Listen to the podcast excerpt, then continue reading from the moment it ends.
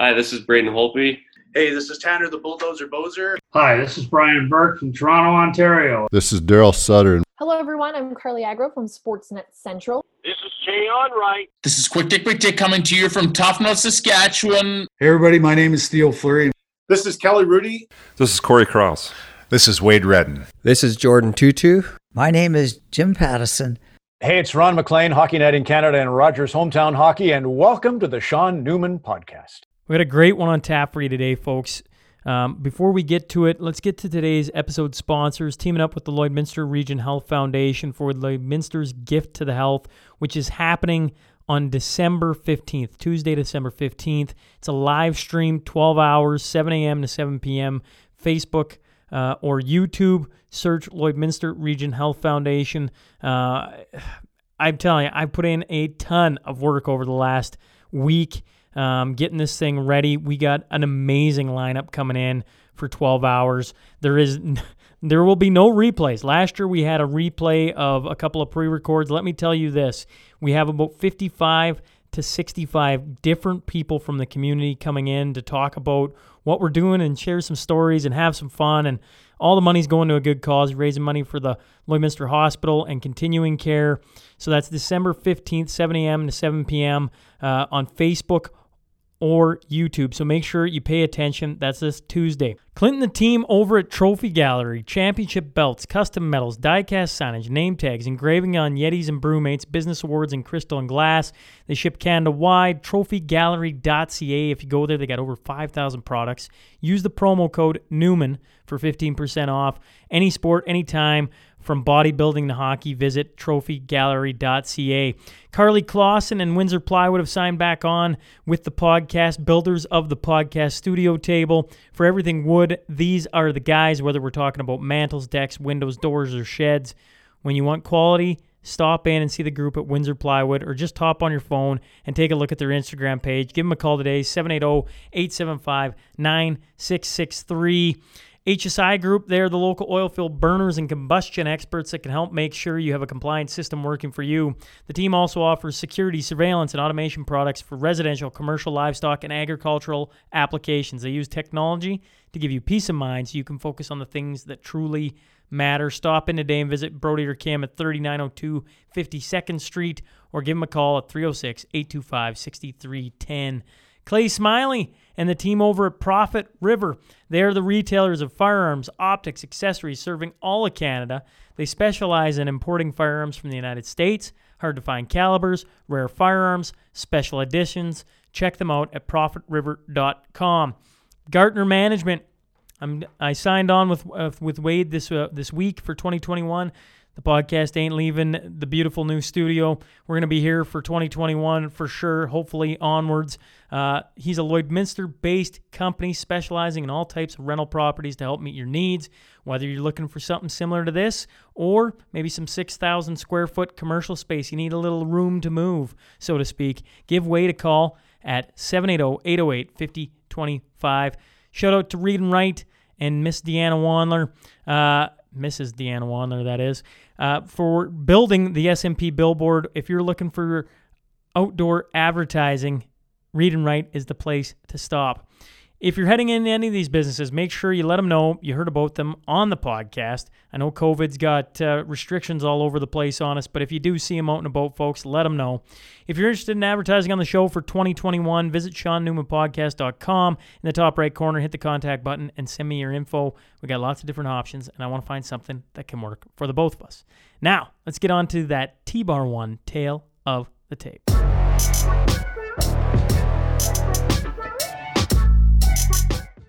Originally from MacNutt, Saskatchewan, he did the play by play for the Brandon Wheat Kings, the Manitoba Moose.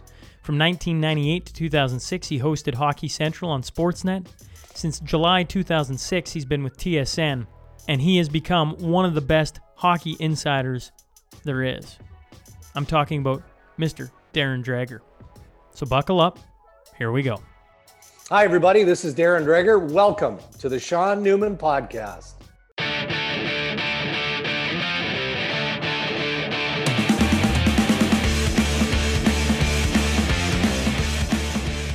Well, welcome to the Sean Newman podcast. Today, I'm joined by Mr. Darren Dreger. So, uh, first off, sir, thanks for for hopping on.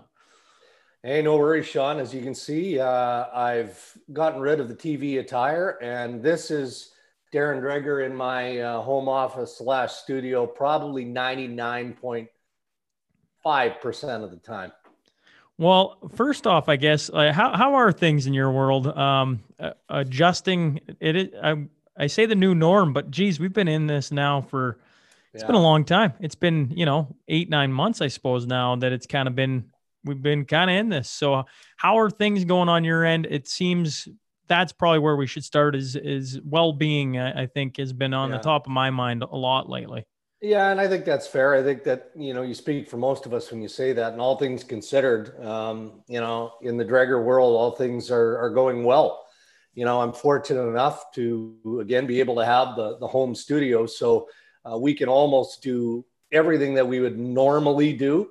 Uh, we can do virtually here for TSN. We've got insider trading, which you know airs Tuesdays and Thursdays on on Sports Center on and on TSN.ca.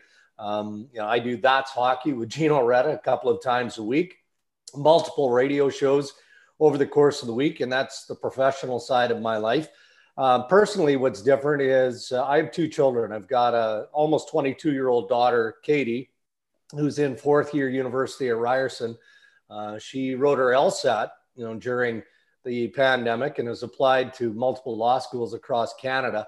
Uh, so she's here online you know, trying to complete uh, year four online from home. And my 19 year old son, Mason, who is a student at Guelph University, he's in his second year and he too is, is working from home. And on top of all of that, if I didn't uh, confuse my family enough, we uh, actually sold our house and bought and renovated another house this summer in the midst of uh, a global pandemic. So that's kind of, Sean, that's how I you know keep my sanity to be frank um, by by occupying my days with whatever is is going on you know personally it was a renovation and throwing myself into a general contracting type of role and then professionally you know there's uh, still lots of hockey talk i would say around the nhl and with the upcoming world juniors focusing on that as well Well, a busy guy. That's that's what I hear. I I, I chuckle myself because uh, in in the podcasting world, I, w- I started this in February 2019. The listeners get to hear this probably once every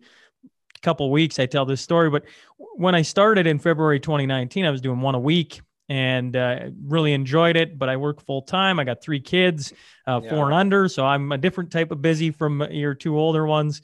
Uh, and then when the pandemic hit, instead of like, well, I guess I'll sit at home, I started cranking out like, well, two a week is what I release, but I've been working with the city here in Lloydminster and we've been doing anywhere between two and four a week. And it's wow a way to, but it's a way to keep my mind occupied. And I find uh, that's something um, a lot of us are starting to focus on now because you're starting to see some people uh, me specifically, friends close to me, that you know the mental side of it has become Yeah. a really a really big thing uh, across our country. But I mean, even further than that, Darren, across the Yeah. world now, right? Like, I mean, everybody can't escape what's going on Oh. uh, worldwide. Yeah, it's it's a very fair point, and uh, the mental health side of things is is obviously very real, um, and and I've I've felt that I've struggled with that at times, and um, you know even to go back to my home renovations, um, you know normally you know, I grew up in Western Canada, so you know I spent a lot of time growing up on the farm in uh, the machine MacNutt? shed. Is it Uh, MacNutt? well, that- Well, that was that's kind of we had a farm near MacNutt. Yes, so I went to uh, elementary school in MacNutt up until grade nine, and then I shifted over to uh, where I went to high school, and I I played hockey all the way through in in Langenburg and uh, and whatnot. But you know, again, you know, the prairie lifestyle, you you you know, you spend a lot of your days outside, particularly when you're working on a farm. I mean, that's pretty obvious. So when when we bought this new house, it's not like I didn't have the room in the old house, but we bought this new house and we knew we were doing the full scale renovation. And the, the garage, which is attached to the house, it's a nice three car garage. I thought, you know what? I'm going to pimp this baby out. I'm going to pimp this thing out because I need a safe environment for my small bubble of buddies, and really it's it's primarily it's three, no, it's four um, dads from minor hockey teams that my son played on over the years, right? So I did that, man. I like I pimped that garage out. Uh, I've got a big screen TV on the wall. I've got a furnace in there that keeps that thing as warm as I need it to, to, to be. Um, did the floors, uh, put a fancy fridge, the whole nine yards. And, and, you know, afterwards I'm thinking, okay, well, am I, am I just being selfish here? Like, am I just absolutely being, yes, of course I'm being selfish, but it, it gave me peace of mind knowing that moving forward, because look, the restrictions in Ontario, as they are in Alberta, but Ontario has been, you know, very restrictive for a long, long period of time. We're not officially in lockdown mode where I am in the region that I am, but it is still very restrictive. So you have to maintain that that very tight bubble group. So I thought, look, uh, I mean, we have to have somewhere in the in the winter where you know we can still socially distance, um, but we've got the big screen TV and and we can watch football on, on Sundays. We can watch whatever the sporting event is. We watch the Masters, for heaven's sake, on there. And I very much look forward to that experience every couple of weeks where, you know, three, four fellows get together in my garage. Again, you know, we do things as safe as we possibly can. We may crack a beverage or two, watch some sports, and that's how I get my mental health fix when I need it. Well, listen, you, you don't have to explain your garage to me. You're looking at what I've built, and I built this in the middle of, uh, at the start of all this. So I know nice. exactly what you mean. You need a happy spot. You need a place you where you could go and you kind of, you know, the phone goes off and yeah. you kind of forget about the world for a little bit. And uh, I, have been saying a lot lately, Darren, that, um, man, I, I at times you get annoyed with the amount of chatter about specifically the Edmonton Oilers and specifically Connor McDavid because for some reason fans like to have the argument whether he's good or not, which uh, hurts my brain. And you yeah. push that away, and then when it goes away and all you get is what's currently going on, uh, man, all I want back is sports and having a little bit of NFL football right now. Yeah. I mean, NFL finds a way to get through all of this, don't they? Like they are an absolute juggernaut. Yes. Uh, yes, in answer to your question, no question about that. And and obviously the NFL is an empire, uh, and juggernaut is the right word.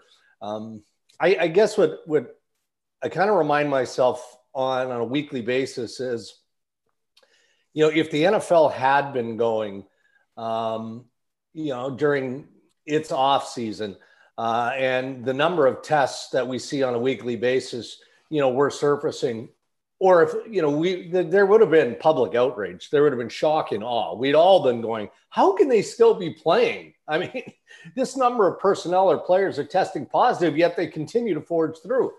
Um, but they I, I, think we've all kind of grown accustomed to that sort of positioning by the national football league. And you know i think they've been as responsible and, and some would argue that they haven't been but as responsible as they have to be in postponing games and and, and doing all of these things.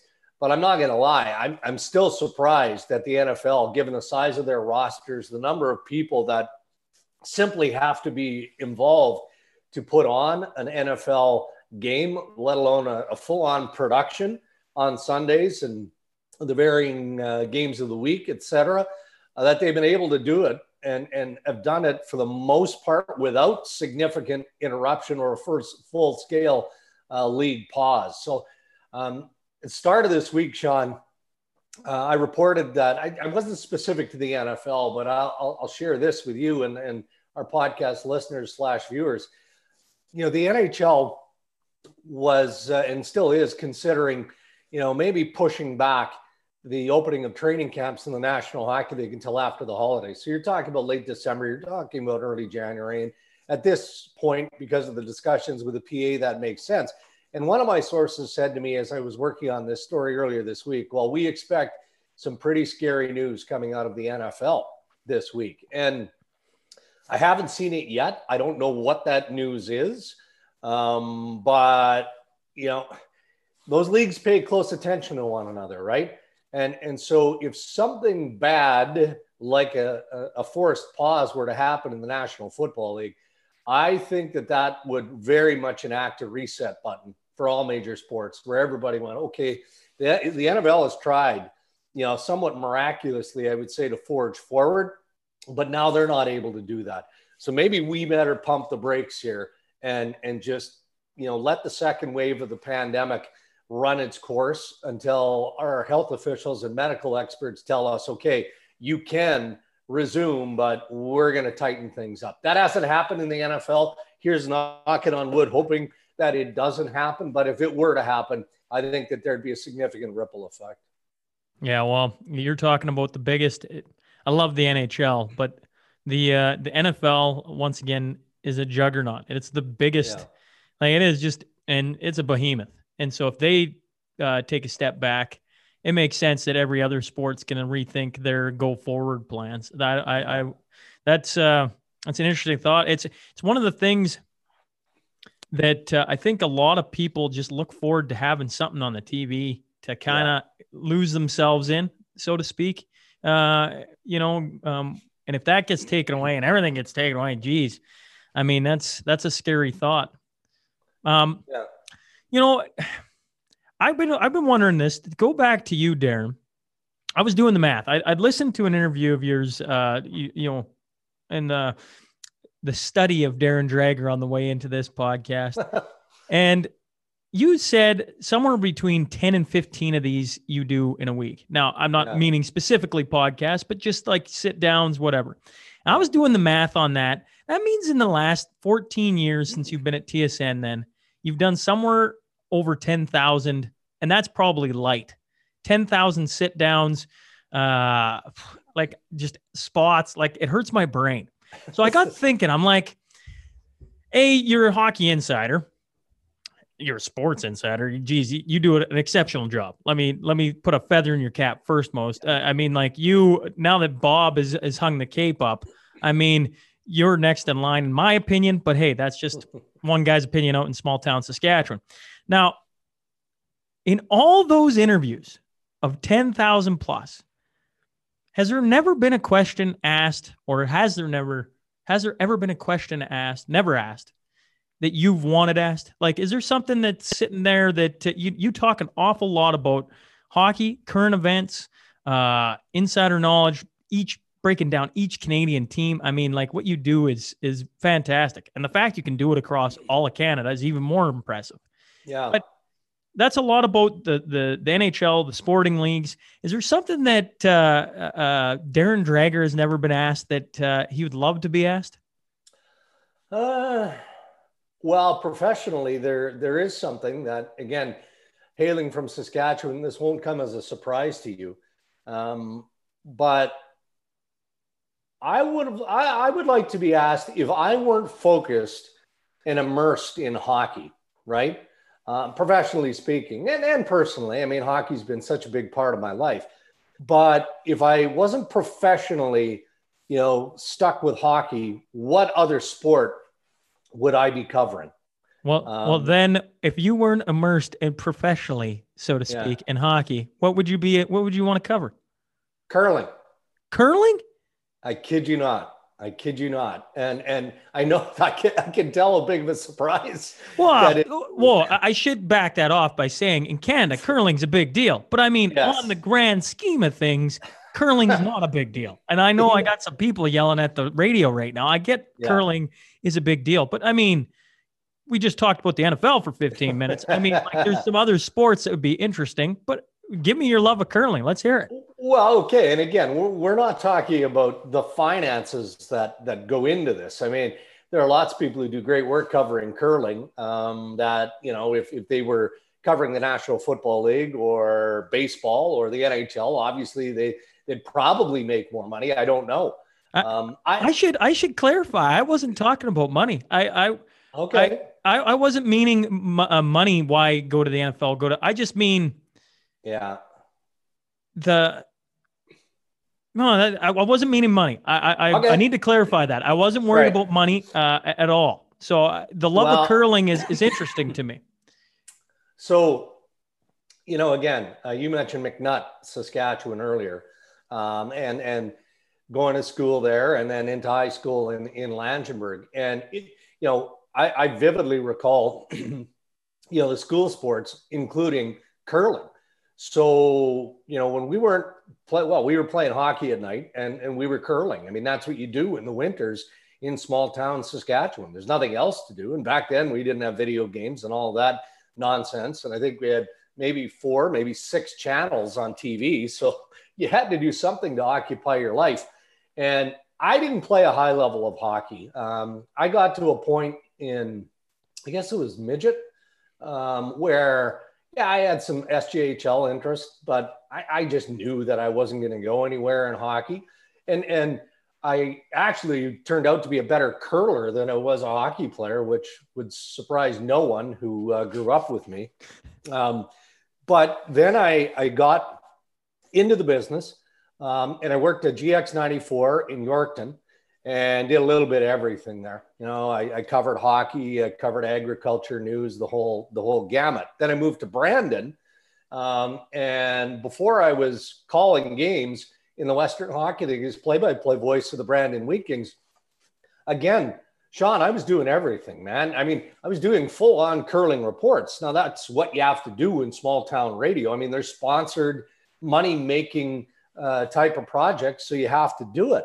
But all of a sudden, you know, I, you know I, the, the station started sending me to the Briers. And then when the World Championships were in Canada, I, I was covering World Championships.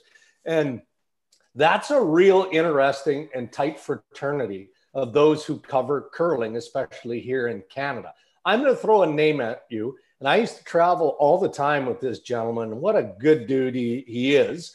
Um, his name is Resby Coutts. That's quite a handle, right?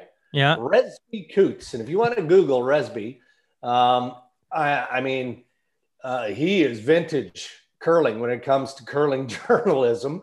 Uh, and and I, we just got to be good friends. I learned a lot from Resby and in in a in a you know just in a uh, the the inner workings of, of curling and all that. I fell in love with the game.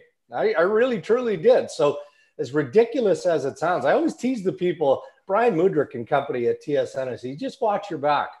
You watch your back because I come from a long line of curlers and I've got a curling background. And if I ever get bored, I'm in my early 50s now, Sean. If I get bored with hockey, don't be surprised if I find a way to, you know, wedge myself into the TSN curling coverage group. So you curious then? You love it so much, right? Obviously, yeah. that's that. The I, I've asked that question before, Darren. Of uh, uh, if there's anything they remember to ask. Most people can't give me much. They're like, ah, you know, yeah. like obviously that one. I, I like that. So my question then, to follow it up, obviously, is so if you could transplace yourself, go back, go back to your 20 year old self. You're doing all these yeah. different things. You obviously have a love of curling couldn't you could now maybe I'm wrong on this, and maybe uh, maybe Resby knows better. Maybe Resby told you, but when when you go back there, if you had it, if you had stayed with curling and become the very best at curling, just like you're the, I'd argue now one of the very best at hockey, wouldn't the money have followed, or is it just it's not possible? No, it probably would have, but I think you'd have to diversify. Like I, I think of a colleague of mine, Bob Weeks, right? Um, you know, Bob Weeks is noted for you know his, his coverage of, of golf for TSN, right? And the multiple shows that he does. He was just part of the, the TSN panel covering the Masters in Augusta. Uh, but he's got a rich curling background and you know he's spent a, a, lot of time covering curling over the years so yeah i think you have to be able to diversify it doesn't matter what industry you're in you, have got to be willing and able to change with the times um, but i look i again, uh, Resby's getting a lot of airtime here, but I, I recall driving from whatever event back to Brandon, Manitoba, and this was the time where I I uh, had the opportunity to uh, to I got to think about which station it was, but I I could go full time into hockey or I could stay doing a little bit of of everything, and he was hesitant. He was like, "Look, man, I you know." Uh, curling is such a big part of your life um, and you're good at what you do and covering and all those things but at the end of the day you know you you you've got to follow a path and you know, if you think that your path is going to lead you higher up the, the broadcast food chain, whatever that is, through hockey, then you have to pursue that. And uh, that that kind of resonated with me to to a point, you know. And and you know, then I moved from Brandon into Winnipeg, and it was CKY Winnipeg at the time, and there again, I, I had the best of of all worlds. Um, you know, it wasn't too long before the Winnipeg Jets left the NHL version and went and became the the Phoenix Coyotes. I was the play-by-play voice for the Manitoba Moose, which was the international hockey league team in Winnipeg at the time and loved that.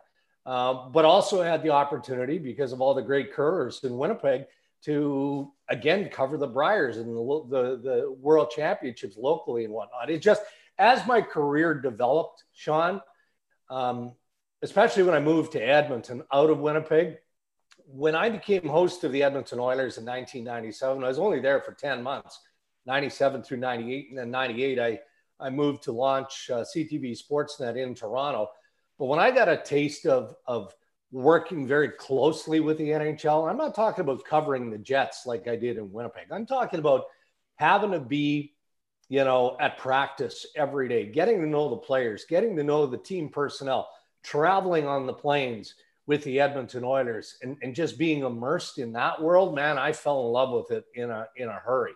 And then just the gathering of information in the National Hockey League because it's it's so immense um, and different now with social media. But back then, you know, there were so many good stories to tell that I, I just, I, I, I fell in love with hockey and, and very quickly everything else just seemed to get pushed to the wayside only because there's only 24 hours in a day and I, I didn't have enough time to do it all. Well, I should first let uh, ease off the curlers. I, I enjoy. I, I got to be very clear here. I got three older brothers, Darren, and you just became probably Dustin, one of my older brothers' favorites now because he loves curling, loves, okay. loves, loves curling. I, on the other hand, suck at curling. I am probably yeah. the worst curler. I'm just terrible at it. So it's a hard sport. People don't realize that. They think you just jump on the hat. No, hell no. And it's smart. Like when you watch yeah. the game, uh, the the top levels man there's there's some strategy there. It's it's I it's a great it. it's a great that way I, I can agree. It's it's a nice grab a sipping beverage and sit and watch it on tv i 100 or and i do this with golf um, on sundays. The beauty is you can fall asleep you can nod off for 45 minutes or so wake up. Yeah you might have missed somebody got a deuce you know this end before they blanked all of that but you don't feel like you've missed everything when it comes to golf.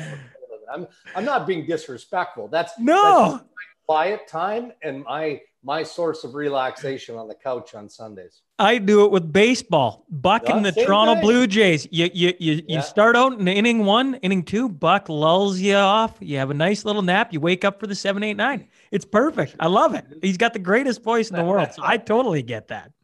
Now you bring up the Edmonton Oilers. Yeah. And if I am correct in thinking, you're there in 97, 98, which means, which means you talk about getting to know a team personally and uh, growing to understand guys and everything. But what you leave out of that year is you get to see Cujo save. You get to see Todd Marchant score game seven. I'm like 13 year, no, 11, yeah, 11 years old. Geez, got to do yeah. math here. I'm 11 years old. That moment is imprinted in my brain. I'm running around the house. I'm not so sure I was supposed to be up watching that. And somehow you got to be in the building for maybe yeah. one of the most iconic moments in Oilers yeah. post Stanley Cup winning. Like that moment is pretty cool. Yeah, Rennie Corbet, uh, the save, you know, uh, against the Colorado Avalanche, right? That uh, and Todd Marchant had about 500 breakaways uh, that season. I mean, and in the playoffs, you know, he was he was tremendous. A bit of a fun story. So, speaking of Langenburg, Saskatchewan, Kelly Buchberger, as you know, also comes from Langenburg, Saskatchewan, and uh, his wife Carla uh, is a twin sister of my best friend in the world, Claire DeCook. And, and so I, I, mean, I've known Kelly and Carla my entire life, essentially. So Kelly is a captain of the Edmonton Oilers at the time. They they beat Colorado before going on to take on Dallas. And uh, I'm doing this live interview into A Channel at the time with Kelly Buchberger. And I don't know, maybe the first or last question I asked, I can't remember. And I said, Hey, Bucky, I said, you know, if you think back to the start of the season, and the Oilers were expected to struggle that year, you know, did could you ever, have, you know, dreamt or believed that we'd be standing here to together after round one of the Stanley Cup playoffs? And he, he looks into the camera looks at me and says, Well, I would believe that I was going to be standing here, but I didn't think you'd be standing here with me. in other words, what are you doing here? You have no business being here. You're from, you know, small town Saskatchewan. I'm an NHL. I mean, it was Buchberger poking fun at me, obviously, but uh, I uh, that was again. I'm glad you brought that that year up because you know, aside from what I said earlier about being, you know, entrenched, embedded with the Edmonton Oilers that season, that was really where uh, the passion for me started to develop at the National Hockey League level and traveling with that team and, you know, seeing firsthand, you know, everything that these players, you know, had to sacrifice, you know, to get through two rounds of the playoffs. We're not talking about getting to the Stanley Cup final, but in Dallas, Sean, that's also where my career took a turn. So, um, as I mentioned, you know, 1998 CTV Sportsnet launches in Toronto. So I'm in Dallas, and Barry Stafford, who's an equipment trainer with the Edmonton Oilers, comes out of the dressing room. It's an off day skate, and he goes, Dregs, there's a call for you in the trainer's room. I'm like, what? You know, I, I literally believe I'm being pranked here because, again, I'm a member of the media. I'm not employed by the Edmonton Oilers. I'm not part of the inner sanctum here. And I'm like, come on, Barry, what's going on? You know, no, seriously, there's a guy on the phone in the trainer's office, and I think you should take it. It, it, it sounds pretty serious. So, all right, I take the bait. I go in there, pick up the phone. It's like an old rotary phone, right? Don't, I think we had cell phones, but they were flip phones. And anyway, um, so I pick up the phone and I uh, said, Hey, it's Darren speaking. And uh, Darren, this is Scott Moore. And at the time, Scott was like wasn't the president of CT, uh, CTV Sportsnet, but he certainly would have been a vice president of, of Sportsnet. And he was managing all of the hiring of all talent in launching this new national network. And he goes, Scott Moore here from CTV Sportsnet. Tell me something. Why have I never heard of you before? and I'm like, hmm, okay. I uh, now I'm I'm hundred percent sure I'm getting pranked. I'm like, come on, who is this? And there's a bit of a pause and he says well i just told you it's scott moore. And i said i'm in the trainer's office in dallas with the oilers. I said i got a feeling i'm i've been set up. And he goes no no no no. He goes excuse me. He goes don metz uh, gave me your number passed along a videotape uh, of your work uh, and i'd like to meet with you because there might be an opportunity for you here in toronto. And then the light went off because I literally had just had a meeting with Don Metz before the start of the playoffs. So, you know, maybe three weeks uh, to a month prior. And I said, look, Metzi, um, well connected guy, was a big part of Aquila. I'm not sure if you've heard of that company out there, but you remember the old Boys in the Bus yeah. Uh, documentary. Who doesn't remember yeah, that? Yes. Of course, you would remember that. Well, Don Metz uh, produced and shot all of that. I mean, this guy, when it comes to uh, you know TV in Western Canada, certainly is is iconic. So I had met with him to say, look, I like it in Edmonton. I didn't love that I was doing everything. You know, I, I mean, I was literally working 20 hours a day because, you know, I was sports director for A Channel. Uh, so I was doing all the other things that you have to do in a sports department, and I was traveling with the team and hosting those games and whatnot. So I was trying to encourage maybe a bigger portfolio with the Oilers um, and, and less of what I was doing with the local station. Anyway, he said, Well, are you aware that this network is launching in Toronto, CTV Sports? And I said, Yeah, I've read about it, but I don't know much about it. And he goes, Well, if you don't mind, you know, let me flip a tape. Scott Moore is a good buddy of mine, and you know, let's see where it goes. So as soon as Moore mentioned uh, Don Metz, then I went, Oh, geez, he's not kidding.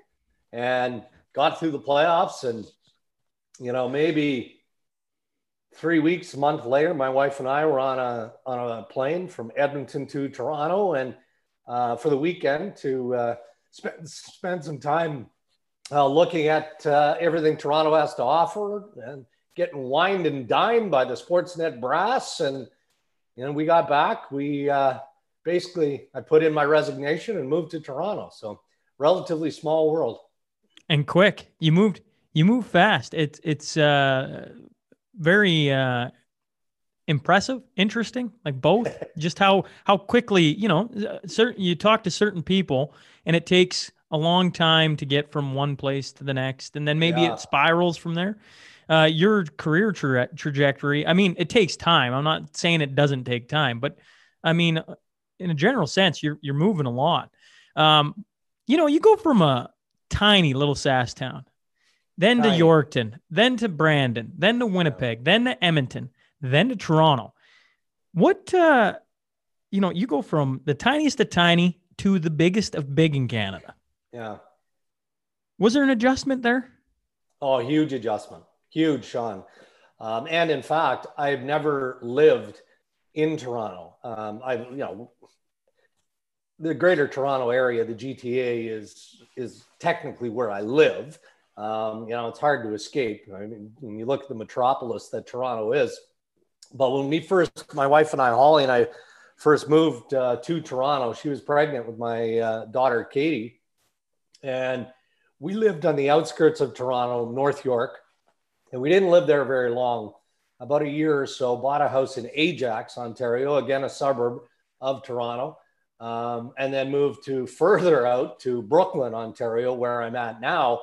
And when we moved into Brooklin, it was maybe five to seven thousand people lived in this tiny little bedroom community, which attracted us to it. We loved it. It's you know relatively small town.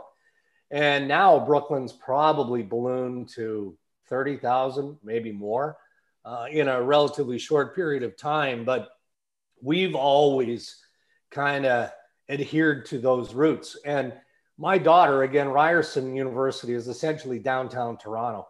And, and so, where my daughter has been living for the last few years, of course, we go and visit and spend time with her. And each time we go, when we're driving in, I, I tease my wife and I say, Holly, you know, when I retire, I mean, we should we should really consider buying a condo down here. I mean, you know, you've got great theater, the you know, the Scotiabank isn't that far away. Can go to NHL games. I mean, all the amenities are right here. And she is like, no chance we're doing that. Absolutely zero chance. We're living in a concrete jungle. So um, we will always say, and, I, and this is not a slight, and I, I repeat myself uh, because this will come as no surprise to you and, and to those who, who listen to me. I always refer to myself as Western Canadian, even though I, you know, again, we've we've lived in the Toronto area since 1998. Both children uh, born in or near Toronto. Um, they'll probably call Ontario home for the rest of, of their lives. I don't know, depending on what their career paths are. Um, but probably a dozen times a year, we get a bit nostalgic and we start looking at properties in Saskatchewan, in Alberta, lots of family in BC, Sean. And we're like, you know, we're creeping closer to retirement, whenever that is, whatever that looks like. You know, maybe we should consider making that move. We haven't pulled the trigger on anything yet, but uh, uh, I just, uh, yeah, I, it's it's the small town roots, and both of us growing up on a farm that uh, keep us a, a, dis- a safe distance away from downtown Toronto.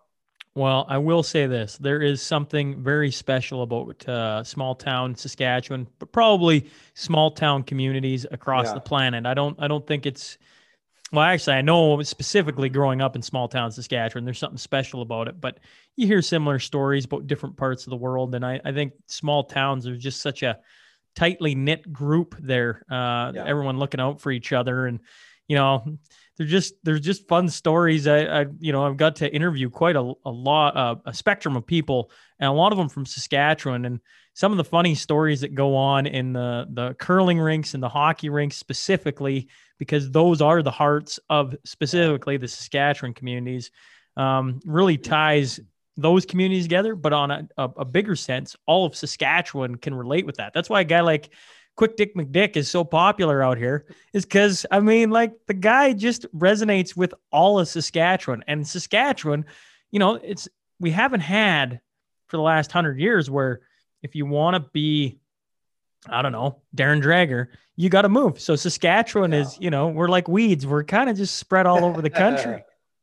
there always seems to be it doesn't matter who you come across and i'm surprised by that uh, in toronto although less so now over the years just you know all the people who maybe if they don't directly hail from saskatchewan like darren dutchyshen who's a buddy and a, uh, of course a, a good colleague of mine you know you've got people at tsn and, and throughout our industry who have relatives from saskatchewan it always seems to go back to the prairies in some way, shape, or form. So kind of warms the heart when you think of it that way. Now it is 10 to, uh, we got 10 minutes left. Does that sound about right? And then I should let you yeah. go. Yeah. Yeah. If you don't mind, Yep, got nope. another uh, meeting set up. So Totally cool. Well, what we're going to do then is we're going to go into, uh, well, actually, before we get to the Crewmaster Final Five, I got to ask because you, Yeah. you, you worked in Brandon. Uh, you, t- you talk about that being formidable years. Well, you Yeah. can see over my shoulder, uh, we all know whose jersey that is. He's from my Wade. Redden. That's right. He's from Hillmond, Saskatchewan, where I'm from. Um, you got to have a fun story about Wade back when he was young. I, I assume you were young at the same time, but Wade would have been a young guy, uh, really young. He probably would have been like 16, 17 when he, He was. when he was in Brandon. You got to see him at that time. Uh, a fond memory maybe from back then. uh, like so many. Um, but I would say that the vast majority of my memories of Wade Redden are, are hockey specific. And that's not to say that, you know, he, he doesn't have a personality or, you know, he doesn't have a friendly side to him. Of course he does. Anybody who spent two seconds with Wade Redden knows that, you know, he's a very approachable man. And he's done so many great things in every community that he's he's lived in. I remember um, and and you know now he's on his way out of the NHL. He was with the New York Rangers, and distastefully so got sent to the American Heart uh, to the American Heart um, can't even say it American Hockey League in Hartford.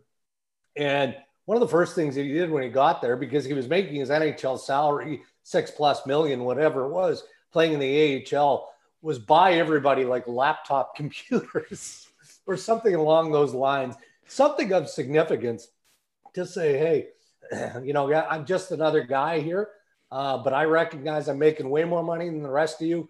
So my treat. Um, very giving person. But from a hockey standpoint, Sean, every building that we would go into when I was doing play by play, you know, be it scouts, um, rival coaches, general managers, media, doesn't matter who, they all said the same thing. Like, does he play with this much poise and confidence all the time? And we're talking about a 16 year old kid back then, you know, as he was introducing himself, you know, to the Western Hockey League. And that never changed. He was unflappable. And, you know, as he honed his skills, clearly he got better and he got better and he got better and he got better, which led him to be uh, a leader in the National Hockey League and a terrific NHL player. Uh, so I, you know, it's cliche to say that as good a hockey player as Wade Redden was, he is was is every bit as good a person. But in this case, it's 100% right. And you know, I'll extend that to the rest of the family. I've had the good fortune of spending time, you know, with the Redden family. They're just salt of the earth people, terrific human beings. So I've got nothing but high praise for Wade Redden. Well, before we start with our Crewmaster Final Five, do you need a drink? I've been, you have Yeah. impressed me that you've been able to keep it together without just pausing. You got something? You all right? I'm okay, but I'm going to tell a quick story because I get asked this, not necessarily uh, on air, but off air all the time. Because especially in in the pandemic world we're living in now, anytime you cough or clear your throat, people assume you've got a symptom, right? Um, and I've had dozens of asthma, respiratory related tests. Uh, I've had all kinds of acid reflux, stomach related tests, um, and and and all sorts of allergy tests on top of that. I've had a cough and like a slight cough and an itchy, scratchy throat on occasion for probably 15 years. No kidding. Crazy. Yeah. And and I've gone to uh, vocal specialists and they, they believe that it's a combination of things. It's the fact that I talk so much, which irritates my vocal cords and whatnot, um, in combination with maybe food and things that that that I eat, that sort of thing. Uh, but I just want everybody to appreciate that I'm actually healthy, Sean. I'm I'm Yeah, good. fair. I just Fair. need to uh, clear Norm, normally, often. yeah, yeah, yeah. I, the only reason I bring it up is because I can see it. You, you, Yeah. And I that I did not know that. I, I had no idea. I'm well, glad not I asked. people do. Yeah, I'm glad I asked. You're you're very astute. Well, here, let's do the Crewmaster Final Five so I can get you out on time so you can get to your next one. Yeah, yeah, no problem. Busiest man on the planet here. Okay, so five quick questions. Shout out to Crewmaster uh, Transport, Heath and Tracy uh, McDonald for supporting the podcast since the very beginning. Uh, Thank you. Now, my first one, since it's your first time on, is always, always, if you could sit down like this, and I know you guys do the Ray and Drags podcast, and you guys have had some phenomenal guests, but let's say you could have anyone on the planet, past or present, on the Ray and Drags podcast to sit down and pick their brain like we're doing. Who would you want to sit down and have a beer with? Arnold Palmer. Arnold Palmer. Yeah, yeah. I, I'm, I'm far from a, an Arnold Palmer aficionado. Um, I, I, yeah, I know perhaps more than the basics, um, but you know, the King just epitomized class um, as you know a golfer at the top of his field for for so many years. And again, for me, it, it transcends beyond the game. What are you doing in society? What are you doing in your community? What are you doing to help the world? And everything that I've read, everything that I saw when uh, Arnold Palmer was alive just led me to believe that he was a terrific human being. But we've all got skeletons, right? Um, and we've, we've all got secrets and stories to share. I'm not sure that he'd want a lot of those out there. And I'm just guessing. I don't know what they are, but I was fascinated, still I'm fascinated by Arnold Palmer just because of, of the aura of the, the, the life that that man uh, lived. So he'd be one for sure, but I could probably come up with a few more.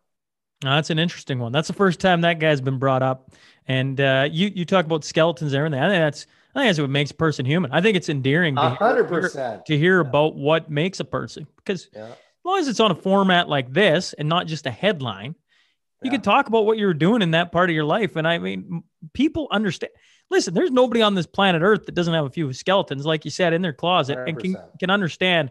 Oh yeah, well that's uh, that that makes sense, right? For sure.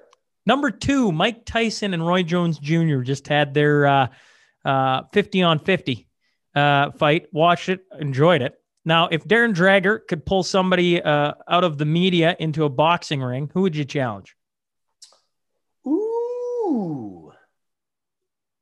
Uh, well, from a fun approach, uh, maybe Ryan Rishaug, our Edmonton Bureau guy. Uh, just, and I say that, of course, uh, and, and look, Rishaug's fight card is better than mine. He at least had a cup of coffee in the Western Hockey League, and I've seen at least one of his WHL fights. He did okay. Self deprecating humor. He, he thinks that he got pummeled, and he really didn't. But we've traveled so much together that we know how to push each other's buttons better than anyone. So uh, I could have some fun swatting him around.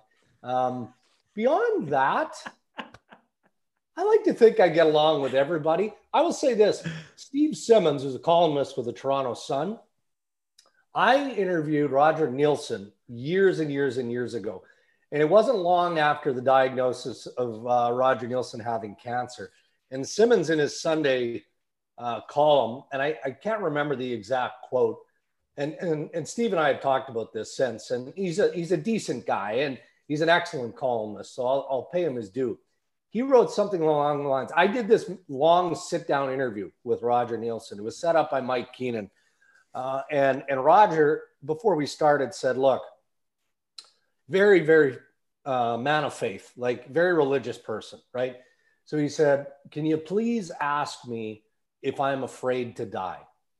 And it's a pretty deep question, man. It It's, certainly you know, is. pretty deep question. And the reason he wanted me to ask that again was just an expression of his faith and that he just believed that as much as he had done in his life, he was going to a better place. And he wanted to convey that message and just how confident he, he, he was at the time in his faith. And I, so I asked the question. Of course, I'm going to ask the question. And I don't know specifically if, if it was that question Simmons didn't like, but he said for any aspiring broadcaster or journalist who wants to learn how to not ask a question or interview somebody, watch this interview that Darren Dreger did with Roger Neilson. Man, that pissed me off. Like that stuck me right between the eyes. And look, I've been criticized a million times, and I don't even think that's an exaggeration.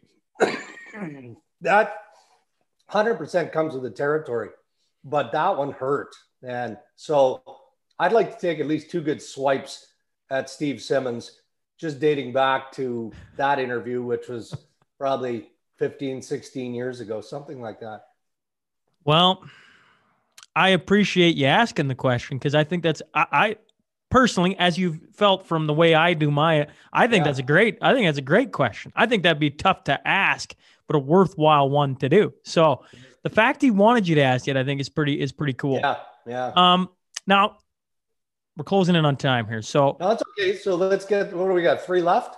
we got three left. Okay, I'll be quick, I promise. I, no, no, no. I, I don't want you to be quick. I just want to make sure you get on to your next thing. I don't want to hold you up. So, Yeah. number three is I changed it because now knowing your fascination of curling, yeah. uh, if you were to go to a two person curling bonspiel, you had to pick one teammate to take with you. Who are you taking? Well, uh, probably my good buddy Claire DeCook, who, as I mentioned earlier in the podcast, is uh, Carla Buchberger's twin brother. And we've been like brothers, you know, since high school. And he's a tremendous curler. Uh, he's been a whisker away from the Brier a number of times over the years. So that that would be one for sure. But then if, if you look at it on a, a bigger scale, these Northern Alberta boy or Northern Ontario boys, uh, you know, Brad Jacobs and the Harnden brothers. Uh, I've spent some time, helped raise a bit of money uh, for charity with them at a golf tournament. Any one of those guys, I would happily saddle up with. Uh, Wayne Middaugh is a good buddy of mine. Um, Jeff Stoughton, always liked Jeff Stoughton. Um, and Kerry Burtnyk, can't forget Kerry Burtnyk from my Winnipeg days as well. So that's more than one. I see him behind you. You got a bunch of books. Uh, I assume uh, that relates that you enjoy some reading. What uh, what book would you recommend me, or what are you currently reading? Either or. Uh, well, I've read a couple here. The Eddie Olczyk book is fantastic. That one's right there. I'm not sure you can see it. Okay. Uh, Hockey Confidential that Bob McKenzie is is pushing is uh, is a good one. Um, Beauties, which James Duthie is pushing, uh, I'm in. So any book that I'm in, Sean, I, I I enjoy. But you see, Nick Kypreos also put out his undrafted book, and I'm in that one as well. So uh, those are the ones that I've I've uh, leafed through. I haven't read them cover to cover. Eddie Olczyk's uh, is fantastic just because it includes his battle with cancer and um, you know the support that he had from friends and family and whatnot. Oh, and did I mention I'm in that one as well? So uh, so you just gave me all the books you make a cameo in. That's what you're saying. pr- pretty much, pretty much. All right. Your your fifth and final one. What was the worst part of being seatmates with Chris Dingman back in Brandon? He has been on the ga- uh, on the podcast. He mentioned that he got to be uh, seatmates with you. So it's your turn to fire back at Mr. Dingman. Well, it's pretty obvious his enormous size. I mean, he's been 6'4, 6'5, 220, 230, whatever. He's probably trimmed down now since he was like 14 years old. You know, he breaks into the Western Hockey League as a mountain of a man. You had the Twin Towers there and Colin Cloutier and uh, and Chris Dingman. just two terrific young lads. I, I like I don't know that I've laughed so hard in my life than the time that I spent with Dinger and and that group, particularly on the bus. But you know, because he was a young guy, he didn't have the benefit of growing going back into the bunks of the old Wheat King bus. There was like a dozen bunks or so back there, and they were all reserved for the veterans. So the young guys maybe got to sleep an hour or two, and that was only when the veterans would depart and they'd, they'd allow these youngsters to, to climb into uh, one of the bunks for an hour or so. So, you know what that meant? Dinger's like buffalo size head would be on my shoulder half the time on some of the long road trips. So You made a good that- pillow, did you? Ah, that and uh, he could eat like a horse. And and it was good for me from a health perspective because look, I'm not burning calories. All I'm doing is calling the games. I mean, I'm not, you know, so eh, we we'd stop at whatever the pizza place was on on the way home after a game and load up on the za and I'd get the same size pizza that every player got. Well, can't eat 12 pieces of pizza.